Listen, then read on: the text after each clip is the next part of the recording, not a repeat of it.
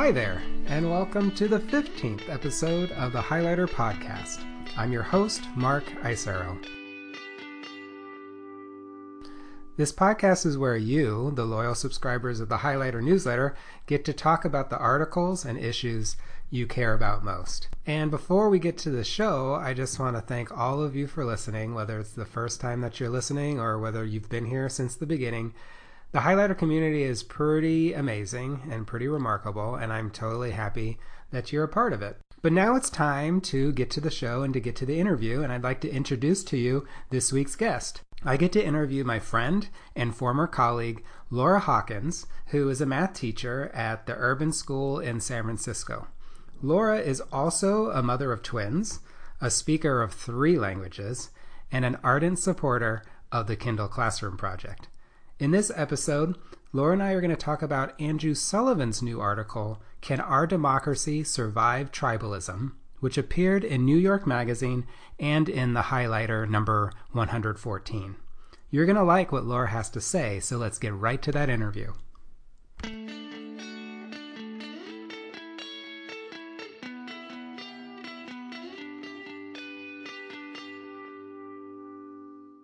Hey, Laura, how are you doing?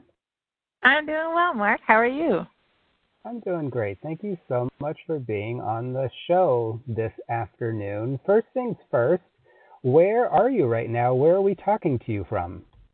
Um, I am in San Francisco. Um, I'm sitting outside a coffee shop, so my apologies for occasionally having a loud vehicle drive by or there's a couple twins racing on their scooters right now. Um, but it's, we finally have clear air, so I'm sitting outside and enjoying it for a moment. Yeah, that's that's great. I'm happy that you are out and about and enjoying the San Francisco day. And for the audience out there, I wanted to first talk a little bit um, about you and, and ask you about how how is it feeling lately being a mom because you have uh, you have two kids, you have twins. I do. I have um, I have two year old toddlers, well, two years and two months.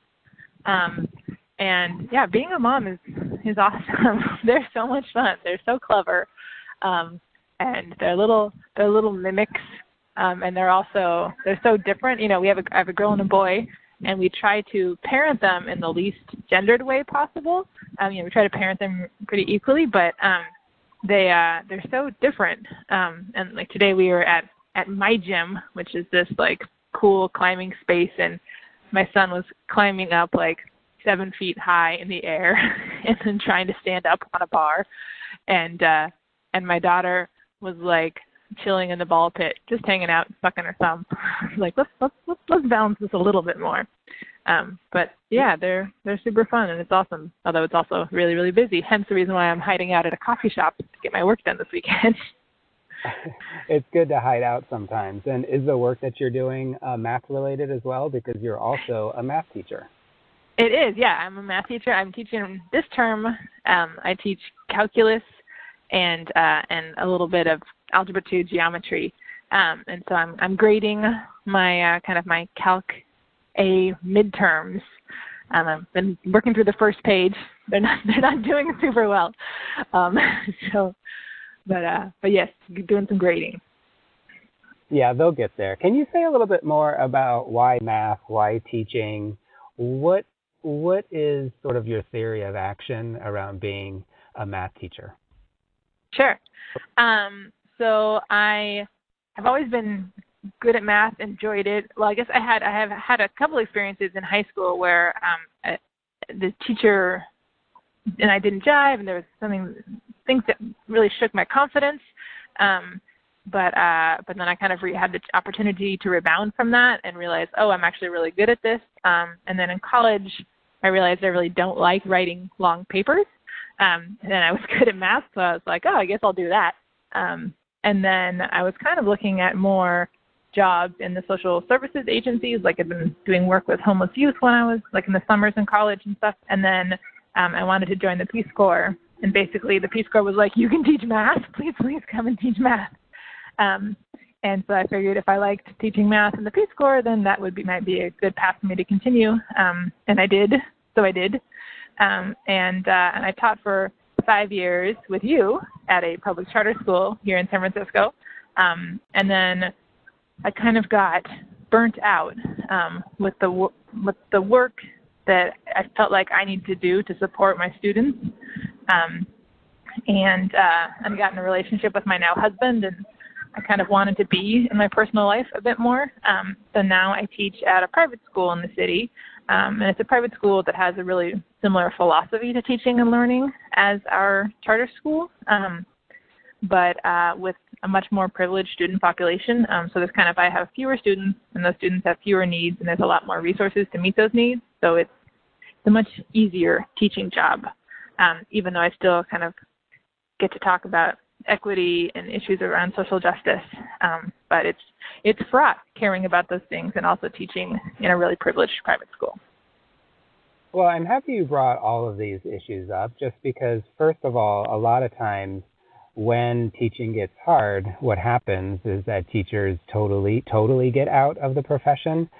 Um, yeah. I guess I, I, I personally stayed in for a while, and, and obviously I'm not that. And you chose something different where you now teach at a different place, and yet you are still in the work. I wanted to follow up with a question about, you know, you say that it's fraught, but you're still in the space. And so, how have you sort of dealt with uh, the transition? And then, what has teaching, say, at this new school sort of afforded you or allowed you to have the space in maybe doing other work with, with regard to social justice?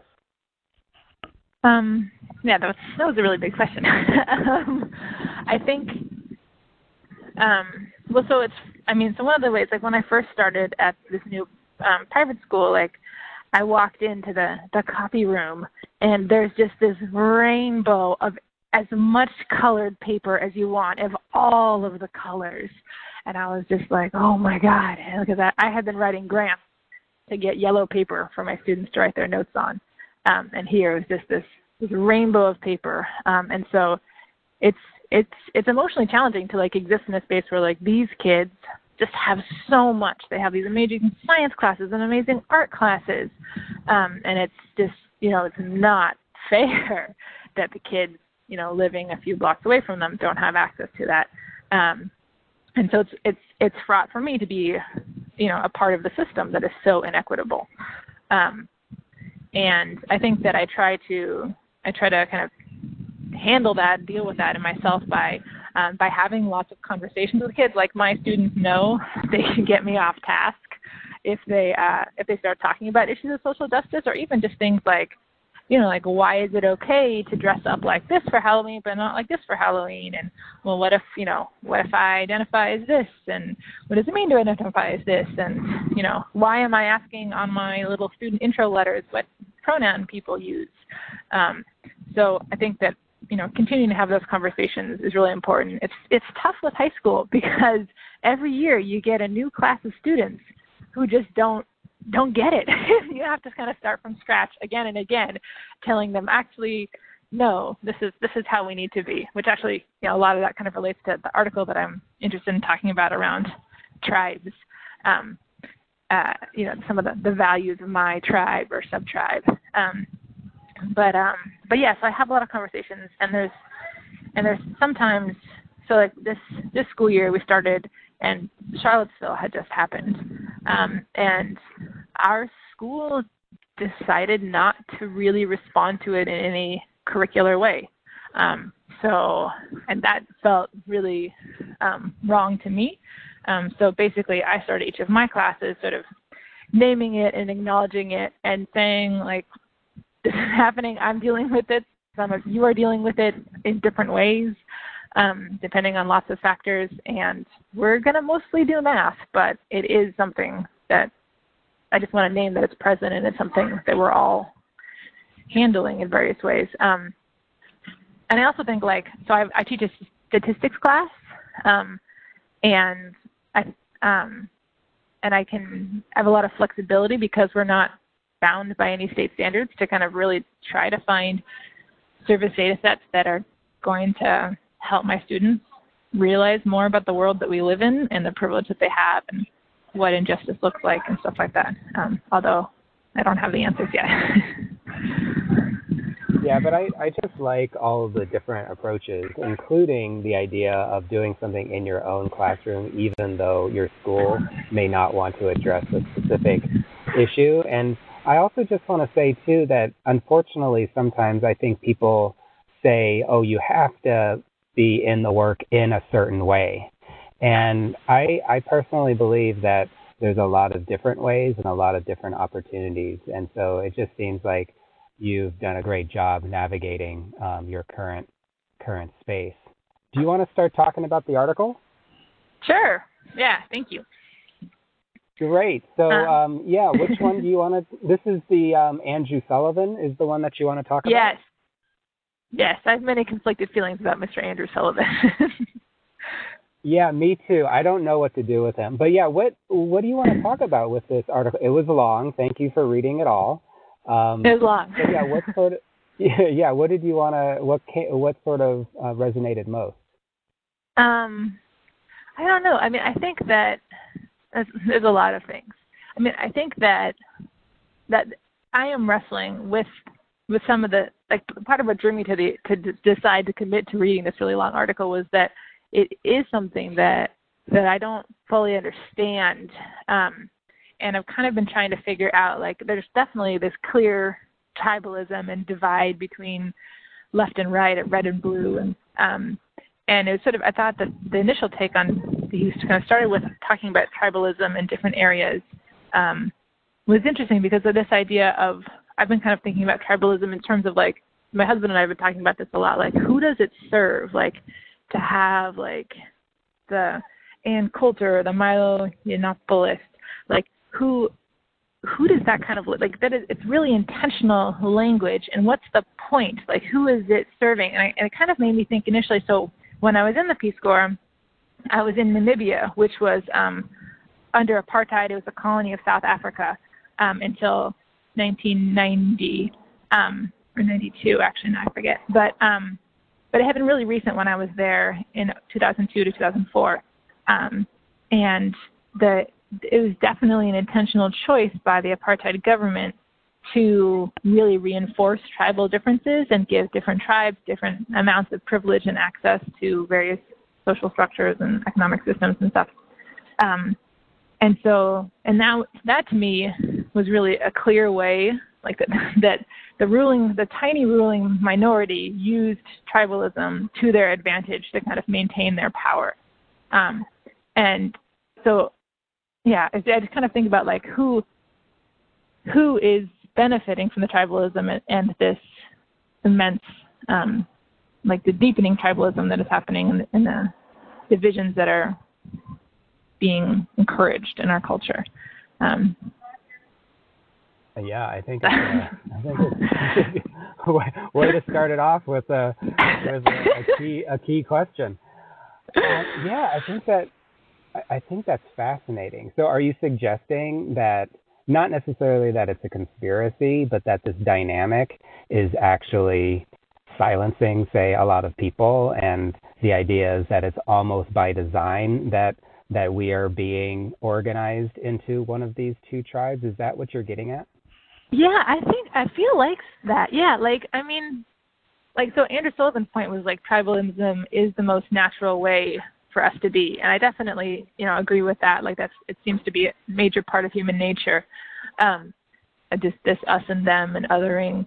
Um, but it but it seems like that that this like fomenting of tribalism, and it's it seems like it's serving to basically maybe similar to the under the apartheid system, like divert uh, the attention of the majority of the people um, from what's actually happening. You know, like Trump this week he talked about this tax cut that you know dealt another blow to undermine the Affordable Care Act or Obamacare.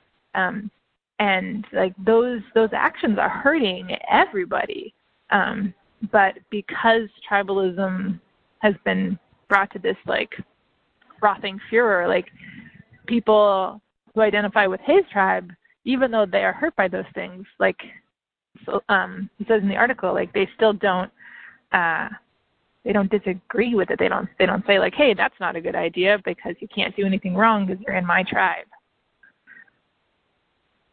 Right. And and even though sometimes, you know, there's been a lot of criticism, say, about social media to accentuate these tribes. Oh, for sure, yeah. Seems, it, I, I definitely think that that's going on too. But what's interesting to me is if it's true that this tribalism is happening, it almost doesn't matter what information we're getting. I think one thing that I've been thinking about is also the Second Amendment. And after the horrible Las Vegas mass murder and shooting, mm-hmm. it's interesting how different tribes sort of sort of talk about certain things like the Second Amendment. Um, yeah. Differently, differently based on what maybe each specific tribe already believes. And that's the thing, like, that's what I wrote about in the blurb is that when I read things like this, I just don't know what to do I because I want I want I still have this naive sense that if we really just talk it out, you know, we're gonna get somewhere.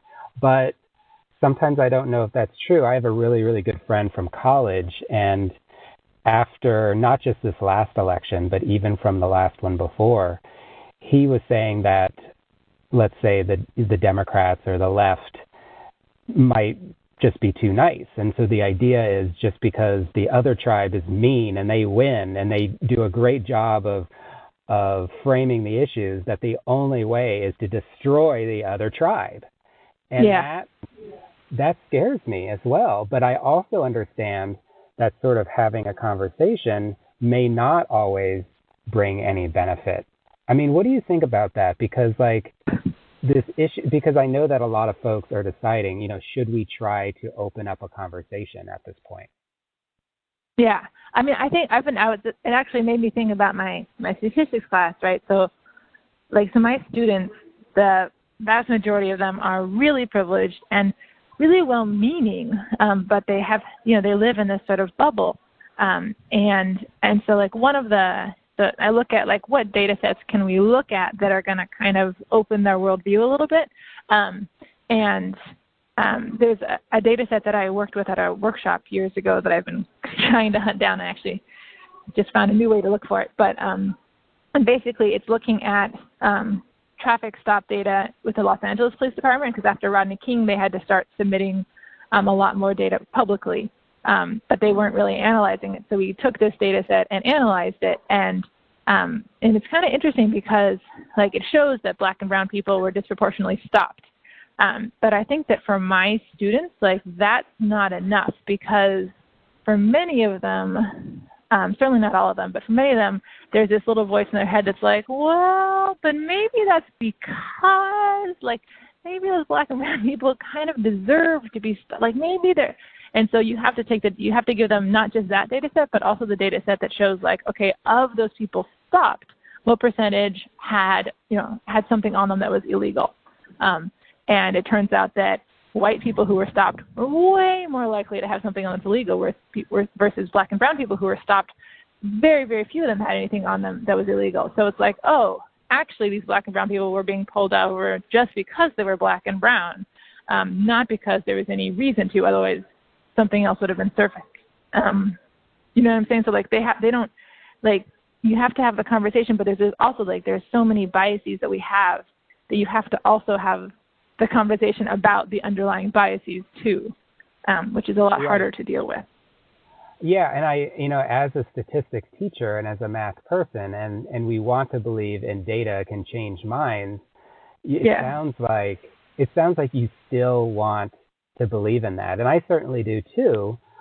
But there must be something more. I mean, I guess what I'm saying is I don't want a world or an approach to teaching or to uh, to truth to be just anecdotal and just yeah. through emotions and just feeling. Is that? I mean, you would agree, like? yeah, yeah, absolutely. Because there's so many people who are like, well, you're just you're you know you're not like one of them. Like I have a black friend, but my black friend is not like one of those black people. Like you can having anecdotal, having relationships isn't enough because you can still sort of say like, well, but this is true about the majority of people. Yeah, and I guess what I'm I, I guess what I'm trying to get at is like, mm-hmm. what do you think? What do you think? Like, so if it's true that we're in tribes, then there must be a huge fear to be seen as wrong or want to change your view. I mean, right? So like if Yeah. Let's say that I have a let's say that I have a certain um, belief system, and then somebody comes up and talks to me, and let's say that I'm vulnerable, and then I change my mind. It seems like people don't want to do that for fear of being weak, or it, it might be scary because the only other option might be to go to the other tribe. Do you agree with that? Yeah, I, it's interesting, like to think about, like, what if, what if somebody that I knew and respected really changed their position on a lot of these things that are core to me? Like, it would be really challenging for me to maintain a relationship with them. I think. Um, I think like my Facebook feed, I don't, I don't, I don't have like maybe even anyone who is in the other tribe anymore on my Facebook feed. Um, I, I say too much stuff all the time. You don't want to hear me? Um, well, is that because of you or because of them? I think it's a little bit of both. Like I, I had a former student who was posting a lot of um, racialized jokes, and I kind of I engaged with him around it over Facebook, which is not the most ideal um, medium for that. But like we tried to have a little conversation, and it was just like, oh, you you don't want to move at all um, and I was like, I'm I'm kind of done seeing your racist memes posted, and so I hid him. Um, and I don't know if he has hidden me, um, and then it's not seeing the stuff that I'm posting either. But even so, like I think, I mean, I struggle with a lot of a lot of the stuff, um, a lot of the articles and things that are written are clearly written to to preach to the choir and are really dismissive of the other of people who don't yet you know people who aren't woke people who don't get it um and in a way that's like this is not helpful like i can't share this with somebody else because you're so dismissive of the other side and so if yeah. you if you are on the other side and you're just being dismissed by all this stuff like why would you want to join that other tribe they don't like you yeah, and I do agree with you on the snarkiness just because I think that it's easier to recognize and identify snarkiness on the other side or in the other tribe when really it's in it's in whatever tribe that we're in. I mean, sometimes yeah. I I listen to,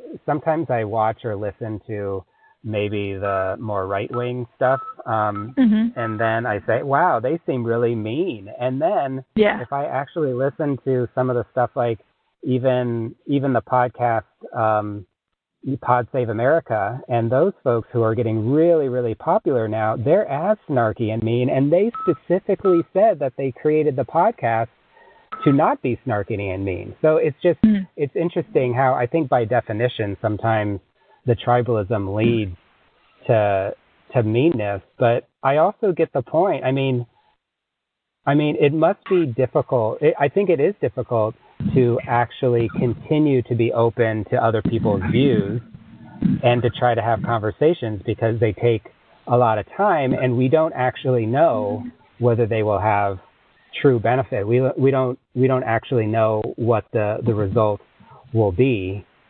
um, except for what Andrew Sullivan is trying to say at the end, which is very weird. Which is, oh, all of these things shouldn't matter because individuals matter. And that was the part of his argument yeah. where I was like, I was like, no, no, no, like that does not work anymore. I mean, you might try to create that as a new myth, but it doesn't work that way anymore. Um, that, yeah, that was I, the part that I had. Go ahead. Yeah, no, I mean, yeah, I, I totally agree. I was like, I feel like this is like this is just coming from a place of privilege. Like, actually, so I do have this one Facebook friend who has been posting, I guess that um Michael Che, who called um, Trump a cracker on Saturday Night Live, and he went off and my friend on Facebook went off on this whole thing about um, about not like basically you should be kind to each other and you should never have this kind of insulting language and that doesn't ever get us anywhere and kindness and like you need to have 100% openness and like and and I was just like so I was kind of trying to I talked it through with my husband a little bit. I was like, why what's what's wrong exactly with that argument because it feels really wrong. And base and my husband was like, well, it's just that you have to like acknowledge that people are feeling pain from what's going on from from this this institutionalized oppression oppression and the systems of racism. Like you can't just say let's go to this next place where we look at individuals. Let's go to this next place where we just like treat each other with respect always because we have to like there's a process to get there and you can't you can't skip that process and just say we're going to be there because that that pain doesn't go away. Yeah like andrew sullivan was calling for forgiveness um and there definitely you know that's got to be there like he was talking about in south africa and um the um, reconciliation process that they went through. Um, but there was a reconciliation process. They didn't just like forgive everybody. like they had trials. They brought it out in the open. They talked about it. Um, and that's how their society is trying to move forward. Um, but you can't just skip that and be like, we're all individuals. Like that just that doesn't re- acknowledge the reality. I agree with you. And just the idea of just talking it out. And I think just talking it out is also privileging certain people. And I think it's connected mm-hmm. also to this other debate around the First Amendment and freedom of expression and how we should just say whatever we want. And that's just not yeah. okay. And, and you got me thinking also because even though I'm not a huge fan of Andrew Sullivan, it's interesting how you could equate some of his ideas even with Bryan Stevenson, who I, you know, I admire, which is this idea that we haven't had this conversation and we have to go through reconciliation. But it seems like we need to actually know what those protocols are going to look like, what those conversations are going to look like. Because if we just sort of just, if we just all go to the public square and start talking it out, it, it just, it doesn't seem like it's going to work out. Yeah, yeah. Well, I it's interesting. Have you, yeah. I don't know. I didn't watch the whole thing, but there's this video of um, I, allegedly Black Lives Matter activists going to a Trump rally, and like they get up on stage, and it's basically like like some some Trump supporters like, but what about black on black crime? And like Black Lives Matter, like we're like, well, that's actually this, this, and this, and everyone's like, oh, okay, well that makes sense. And then another Trump supporter like shouts out another like talking point, what about this?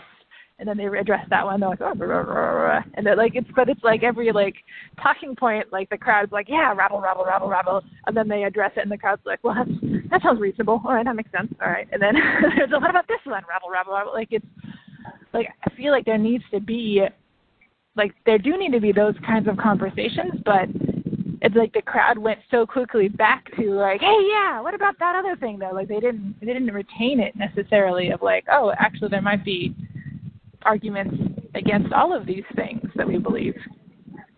Yeah. And also, my tribe is right, and the other tribe is not right. So that's I know. I know. That's yeah. That's that's another thing. Well, yeah. okay. So Laura, I have to say that we're almost at a time. It's been great to oh, talk no. to you. It's been great talking to you too. But I wanted to give you one last shot, you know, sort of like a last word, which could be, it could be like, hey, what do you think that we should all do as an audience, or what are you going to do, or you know, because you're a teacher too, and there's a lot of teachers in the audience, what do you think we should be thinking about this next week uh, before the next um, issue of the highlighter comes out on Thursday? um I don't I, I don't know. That's too big. I mean, I think that I think that we should continue to like bring ourselves to conversations with kids and like, you know, respect that they are constantly and not just kids, I suppose, of everyone is constantly in this process of learning stuff and figuring stuff out. Like I tell my students, like I'm not done. I still am learning and figuring stuff out and making mistakes around thinking this kinds of thing. Um, but uh, but to continue to bring myself to those conversations and continue to sort of challenge them, ideally from a place of curiosity. I think that that seems to be the most helpful advice I've gotten of like when someone has a different opinion, it, then to kind of approach it with curiosity rather than trying to explain to them how they're so terribly wrong, which is my inclination. Yeah. That's great. And thank you so much for that final word. And thanks so much for being on the show. You're very welcome. Thanks for having me, Mark.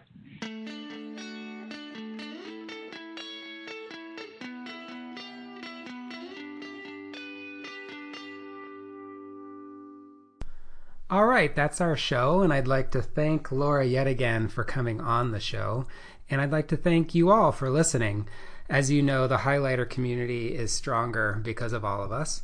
If you have any tips, ideas, thoughts, please email me at mark at highlighter.cc.